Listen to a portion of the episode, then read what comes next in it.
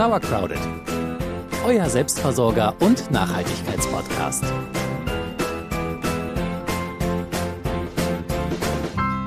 An die Körbe, fertig, los. Die Erdbeeren sind reif und auch so einiges an Gemüse wandert jetzt ins Erntekörbchen.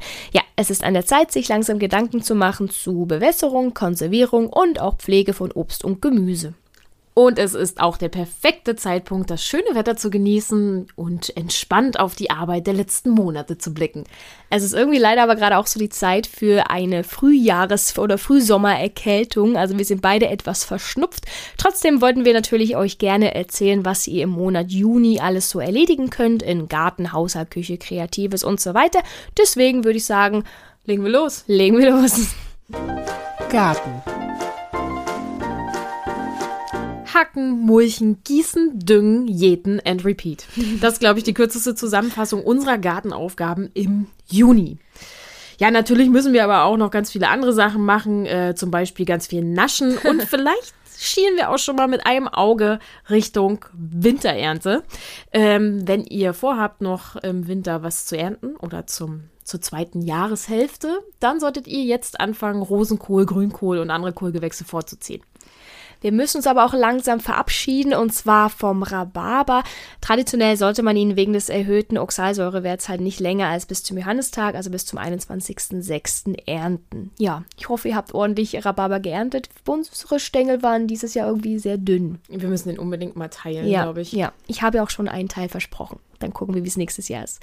Bis zum Johannistag sollte man übrigens auch seine Hecke nicht schneiden, weil die Piepmätzchen da vielleicht noch ihren Nachwuchs aufziehen. Danach sollte es dann aber gehen.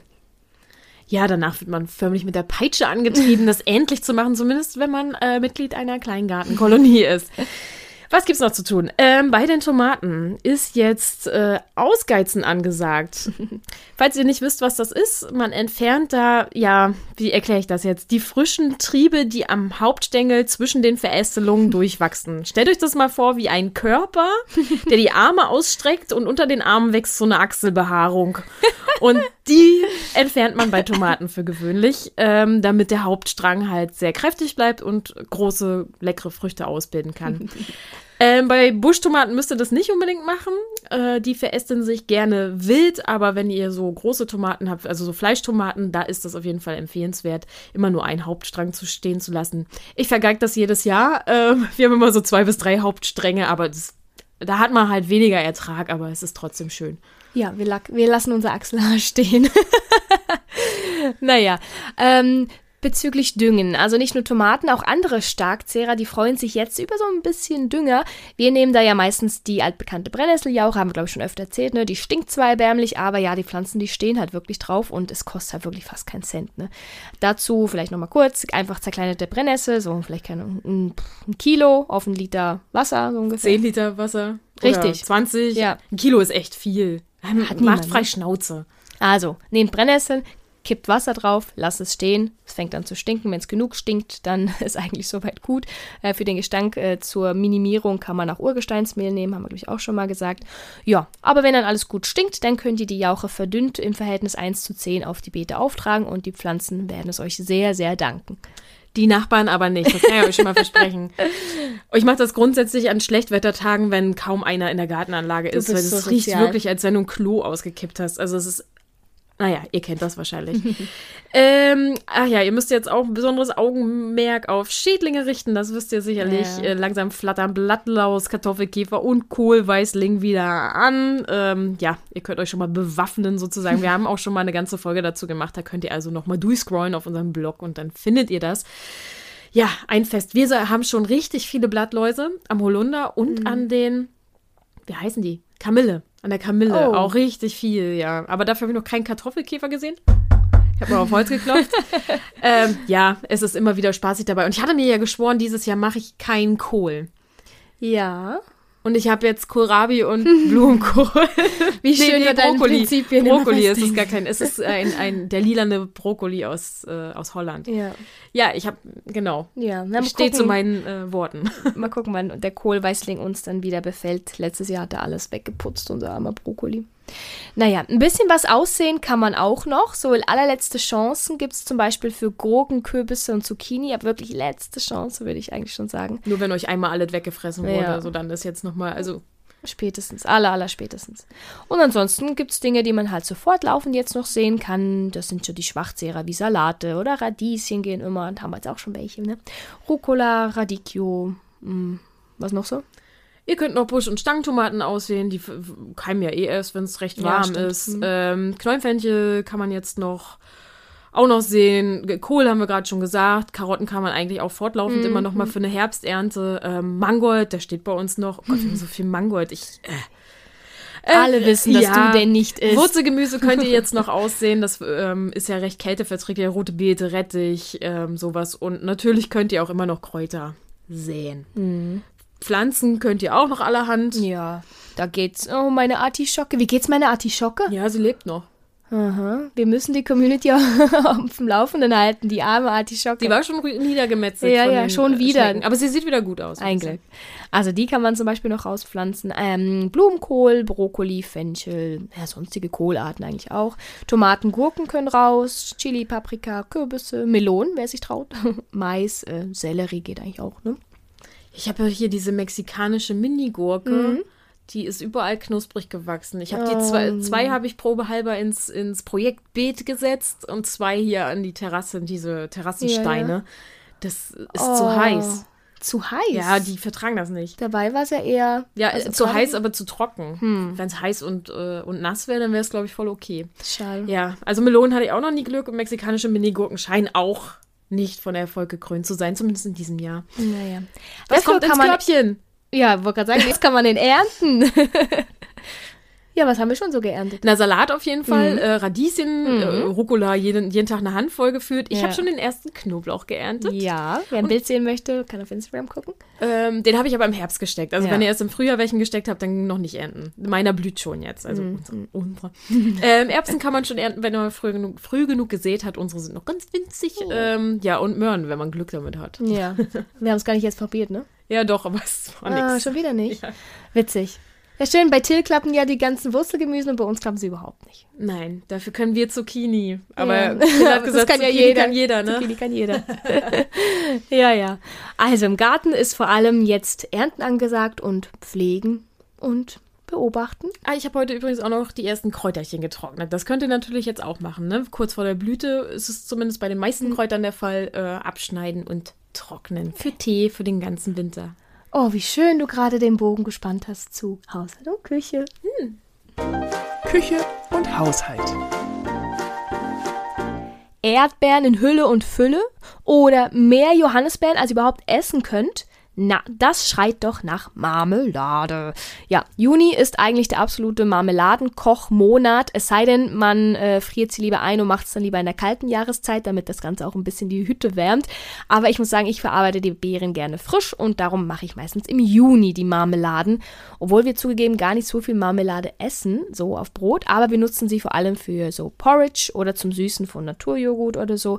Und außerdem ist das immer ganz hübsch, wenn man im Juni dann schon so kleine Marmeladengläschen äh, hübsch verpacken kann, damit man dann bis Weihnachten schöne Geschenke hat und die im Laufe des zweiten Halbjahres sozusagen auch verschenken kann. Und glücklicherweise haben wir schon einmal eine ausführliche Anleitung für Marmeladen, Chutneys und Liköre gemacht. Ähm, da könnt ihr euch mal durch den Blog scrollen oder auch durch eure, äh, wie heißt das, Podcast-App. Da findet ihr das. Die heißt, glaube ich, auch Marmeladen, Chutneys, Liköre, die Folge. Da Mm, könnt ihr genau. nochmal alles genau nachhören. Ja, unsere Lieblingsmarmeladen sind, glaube ich, eigentlich, Erdbeere Barber.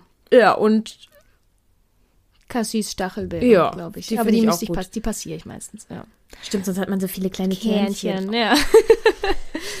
ja, aber der Fantasie ist ja eigentlich keine Grenzen gesetzt. Also ich habe schon so fancy Sachen irgendwie gehört. Stimmt, apropos fancy, wenn man fancy äh, Marmeladen ausprobieren will, wie Kumquat Ingwer oder Johannisbeere Rosmarin, der kann mal bei Britta's Blog Glasgeflüster vorbeischauen. Äh, die hat nämlich allerhand äh, alles, was ins Glas kommt und auch echt sehr interessante Marmeladenrezepte. Ja, danke nochmal fürs Buch und Grüße an Britta. Ja, also Marmeladen sind auch ein super Einstieg äh, in die Selbstversorgung, weil einfach das ist super einfach zu machen und man braucht sehr wenig Equipment. Ähm, ja, für die Basic-Marmeladen sind sie einfach das Obst eurer Wahl, meistens so ein Kilo und dann entweder ein Kilo Gelierzucker bei 1 zu 1 oder 500 Gramm bei 2 zu 1 und so weiter. Und den Topf, da muss alles rein, sterile Gläser, fertig. Und dann eigentlich die Anleitung zum Marmelade kochen steht sogar auf der Gelierzuckertüte. Ja, das Ganze muss dann einfach heiß in die Schraubgläser, gut verschließen und fertig. Und wer von euch auf seine Linie achtet oder Zucker einfach vermeiden möchte oder aus anderen Gründen auf Zucker verzichtet, der kann sich ein, zumindest einen Fruchtbrotaufstrich auch anders herstellen, zum Beispiel mit äh, Leinsamen oder Chiasamen. Mhm. Der hält sich dann natürlich nicht so lange und muss in den Kühlschrank, aber man hat zumindest was Marmeladenähnliches, wenn man da Bock drauf hat. Wir verlinken euch eine Anleitung von Smarticula im, in den Show Notes. Genau. Ja, ich glaube, es ist das Gute dabei, ist, dass trotzdem die Inhaltsstoffe der Früchte äh, irgendwie bestehen bleiben, auch halt ohne Zucker. Nur halt eben nicht so lange haltbar, weil ohne Zucker. ja, wer es nicht ganz so süß mag, der kann jetzt auch was Salziges im Juni schon mal vorbereiten. Und zwar ist das Gemüsebouillon. Ja, kann man nämlich hervorragend selber machen. Es gibt ja wieder richtig viel Gemüse. Also nicht nur im Garten geht es endlich los, sondern auch, ja, Marktstände explodieren ja förmlich. Äh, Supermarktregale sind wieder voll mit frischem Gemüse. Und wir kochen halt auch sehr viel mit frischem Gemüse. Und ja, eigentlich kann man alles, was man da so abschneidet, immer gut beiseite packen und aufheben für, für ein Gemüsebouillon. Äh, ich mache das so, dass ich, wenn ich zum Beispiel ja so Möhrenabschnitte oder wenn ich mit dem Sparschäler die Möhre geschält habe, das kommt bei mir alles in so einen wiederverwendbaren Ziploc-Beutel und dann friere ich das ein. Und jedes Mal, wenn ich neuen Abfall in Anführungsstrichen habe, tue ich das auch in den Ziploc-Beutel und friere das ein, bis dieser Beutel voll ist. Und dann haue ich das alles zusammen, wenn das so ein Kilo ist, so auf zwei, drei Liter Wasser. Und dann koche ich das Ganze ja, so ungefähr eine Stunde. Ist äh, egal, je länger ihr das kocht, desto intensiver mhm. wird halt nachher diese, dieser Gemüsesud. Ist mega lecker. Ist, äh, das Einzige, was ihr an Kosten habt, ist halt Strom. Das, äh, ansonsten, den, den Tiefkühler habt ihr wahrscheinlich sowieso an. Und ob mhm. da nur eine Tüte mit äh, Gemüseresten liegt oder nicht, das macht keinen großen Unterschied. Ja, ihr könnt das dann noch würzen nach eurem Geschmack, hm. würde ich sagen, mit Kräutern, mit Salz. Salz könnt ihr aber auch später rangeben. Ich mache gern Gemüsebouillon einfach ohne alles, damit ich nachher die Gerichte so anpassen kann, wie ich sie will. Hm. Und das ist super. Ähm, was man alles so einkochen kann, ähm, hatte Jule schon gesagt, ja, Gemüseschalen, Abschnitte. Am besten sind wirklich halt so Zwiebeln, Möhren, Sellerie, Lauch. Das ist ja das, was sowieso auch im Suppengemüse drin ist. Ansonsten geht auch Kohl oder Brokkoli. Bei Tomaten geht es auch. Zucchini, ähm, Paprika, Knoblauch. Bei Spargel auch. Das haben wir jetzt aber noch nicht gemacht jetzt dieses Jahr. Es wird dann natürlich dominant. Genau, richtig. Deswegen bislang noch nicht. Ginge aber theoretisch auch. Fenchel geht auch. Äh, Pilze, Rüben, Kräuter. Im Prinzip ähm, alles, was beim Kochen nicht bitter wird oder schleimig wird. Ja. Und je nachdem, was für Gemüse ihr da habt, also wenn so was Dominantes dabei ist, irgendwie zum Beispiel Spargel, der beeinflusst es dann natürlich den Geschmack. Ähm, deswegen selbstgemachte Brühe schmeckt dann immer anders, je nachdem, welche Abschnitte man da gerade so als Sud gekocht hat. Ne? Und ich mag das halt voll gern, weil das eben nicht diesen klassischen Brühe-Geschmack hat, weil mhm. irgendwie ist der ja, also wenn man jetzt zum Beispiel Couscous in Brühe kocht, dann schmeckt er halt immer gleich. Dann schmeckt er nach Brühe und eigentlich, also Couscous schmeckt ja an sich nach nichts. Und so ist es irgendwie ein bisschen interessanter im Topf. Ja. Den fertigen Sud könnt ihr entweder gleich verwenden oder ja, ihr füllt, also andere Variante, ihr füllt ihn heiß ab in sterile äh, Gläser und stellt ihn kühl, dann hält er sich eins, zwei Wochen immer dran riechen vorher, ne? Ja. Oder ihr könnt halt auch ganz normal einkochen, wenn ihr einen Einkochautomaten habt oder das im Backofen machen wollt. Das haben wir, glaube ich, auch schon mal irgendwo erklärt. Ähm, dann hält sich das natürlich noch sehr viel länger. Genau. Aber im Zweifel auch hier immer erst riechen und vorsichtig schmecken und nur dann erst wieder verwenden. Also wie bei allem, was selbst gemacht ist, muss man da so ein bisschen Augen, Nase und äh, Geschmackssinn offen halten. Ja, das kann man so in der Küche erledigen, wenn man gerade die schöne Ernte mit nach Hause nimmt. Wer kreativ sein will, da haben wir auch noch ein bisschen was. Nachhaltig und kreativ. Gerade Sommerklamotten verlieren ja im Laufe des Jahres ordentlich an Farbe durch die ja, Sonne. Ähm, meistens sind sie ja noch unbeschädigt, aber sie sehen dann halt einfach sehr ausgeblichen aus. Das hat bestimmt auch irgendwie einen modischen Effekt, aber je nachdem, man findet es vielleicht nicht mehr so schön. Mir geht es zumindest so. Ähm, zum Glück gibt es da was ganz Einfaches. Man kann einfach seine Klamotten neu färben, statt einfach neu zu kaufen. In fast jeder Drogerie bekommt ihr Färbemittel, die man dann einfach in der Waschmaschine anwenden kann. Und danach sind die Klamotten eigentlich wieder wie frisch und ihr könnt sie hoffentlich auch noch die nächsten Jahre tragen, solange sie halt nicht beschädigt und irreparabel sind. Ja, ich sehe euch schon im Kopf schütteln. ja, ja diese Farben sind nicht unbedingt super umweltfreundlich. Das ist richtig, ihr habt recht. Ähm, wer sich mehr für die Zusammensetzung dieser Farben interessiert, der kann diese Codecheck-App benutzen. Codecheck. Codecheck, uh. nicht Kojak. ähm, und ich habe ähm, bei Utopia, glaube ich, auch einen Artikel gefunden, der heißt äh, Simplicol Textilfarbe, Inhaltsstoffe und natürliche Alternativen. Da ist auch nochmal genau aufgeschlüsselt, was welcher Inhaltsstoff macht und wie gefährlich sie dann letztendlich sind fürs Grundwasser zum Beispiel. Mhm. Ähm, das könnt ihr nochmal nachlesen, das verlinke ich euch gern. Ähm, also wir wissen, dass einige Inhaltsstoffe bedenklich sind, aber trotzdem ist es immer noch sinnvoller und nachhaltiger, ein Shirt oder eine Hose neu zu färben, als ein neues Produkt zu kaufen. Deswegen empfehlen wir das sozusagen hier trotzdem. Mhm ja, wer rumexperimentieren will und auch äh, halt gucken will, also nicht sicher ist, welche Farbe am Ende rauskommt, der kann auch einfach versuchen, mit Naturfarbenkleidung zu färben. Ich glaube, da geht es nicht unbedingt darum, dass man alte Kleidung wieder in die gleiche Farbe zurückbringt, sondern man hat ein ausgeblichenes weißes Shirt und gibt dem dann einfach mal eine neue Farbe, indem man ausprobiert. Ähm, da gibt es so spezielle Färberpflanzen, die sich dafür eignen. Ähm, es gibt aber auch Kurkuma. Ich glaube, jeder, der schon mal eine Kurkuma-Dose hat fallen lassen, weiß, dass danach alles gelb ist. Ansonsten geht auch Kaffee oder Zwiebelschalen, ähm, rote Beete geht, Spinat geht auch. Macht bestimmt blau dann, ne? Spinat?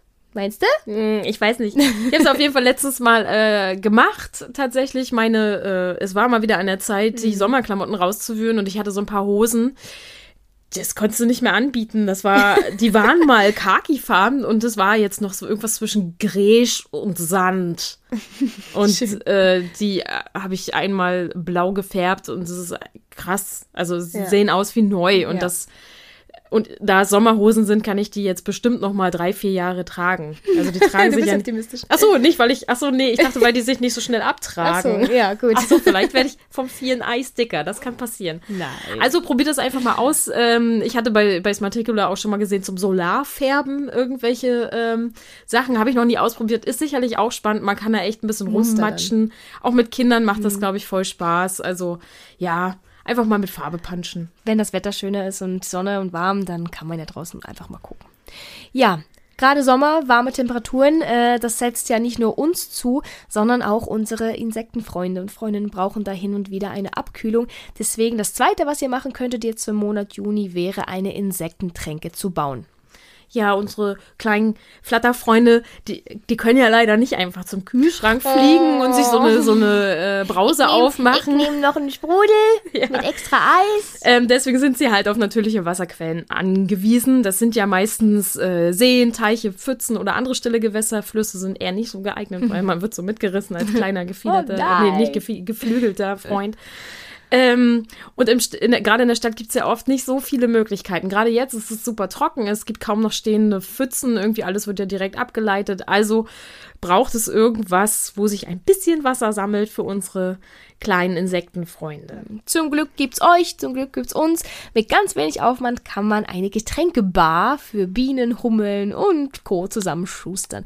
Ihr braucht dafür einfach so eine flache Schale, ein paar Steine, eventuell etwas Moos, so ein bisschen für die Optik und das Natürliche, Holzstückchen oder kleine Äste. Ja, und dann schmeißt ihr die Steine einfach ins Wasser, füllt, äh Quatsch, reißt ihr die Steine in die Schale und füllt mit Wasser, so wollte ich so sagen. Ähm, wichtig ist, dass die Insekten sichere Landeplätze haben. Deswegen nicht äh, alles unter Wasser setzen, sondern so, dass sie, sie halt da auch landen können. Und Moos und Hölzchen und Ästchen und so machen das Ganze etwas natürlicher und so können die Insekten dann ja, ihre Trinkstation hoffentlich auch leicht annehmen.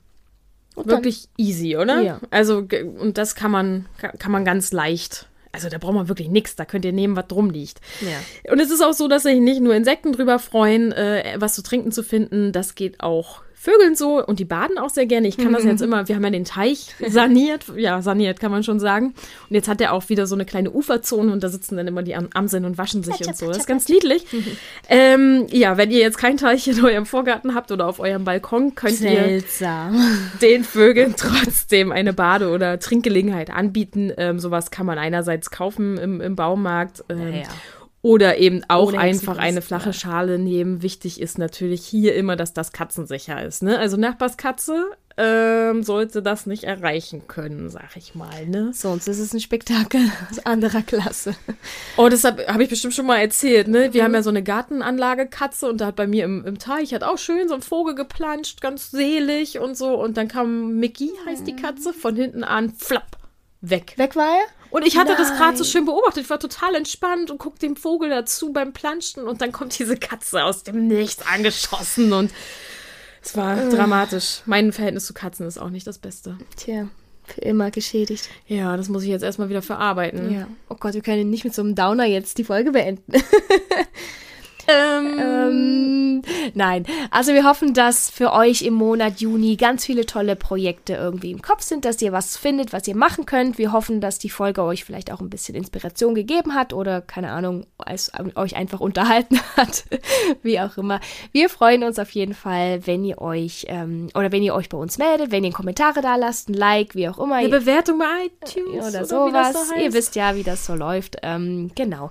Und dann hoffen wir, dass ihr einen guten, schönen Monat Juni verbringt und freuen uns, wenn wir uns das nächste Mal wieder hören. Äh, was müssen wir zum Schluss noch sagen? Wie immer, alle Anleitungen und so weiter ohne Gewehr. Genau. Und fragt immer einen Arzt oder Apotheker oder Rin. Und, äh, Und wir esst- hören uns beim esst nächsten nichts, Mal. was ihr nicht kennt. Tschüss. Tschüss.